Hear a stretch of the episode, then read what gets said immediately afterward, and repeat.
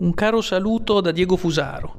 Ogni giorno vi è una sorpresa sul fronte del nuovo ordine terapeutico, in particolare anche vorrei dire sul fronte di quella scienza che non può mai sbagliare e che è in qualche modo la nuova religione dell'uomo contemporaneo. La scienza con la S maiuscola è sempre necessariamente nel vero e chi osi metterla in discussione o anche solo problematizzarne criticamente gli assunti principali è perciò stesso trattato come l'equivalente dell'eretico dei tempi postmoderni l'eretico che deve essere silenziato come populista, complottista, xenofobo, eh, anti-vaccini eh, o negazionista, insomma con tutte categorie infamanti che servono in realtà a delegittimare in partenza ogni possibile dibattito. Ebbene, mentre la scienza diventa la nuova religione e la vecchia religione della Chiesa Cattolica si piega peraltro alla nuova religione tecnoscientifica, accade che la scienza eh, riveli molto spesso i suoi erramenti e le sue sbandate. Ad esempio, ricordate che qualche giorno addietro eh, si diceva che la Lamorgese era pos- risultata positiva al tampone e che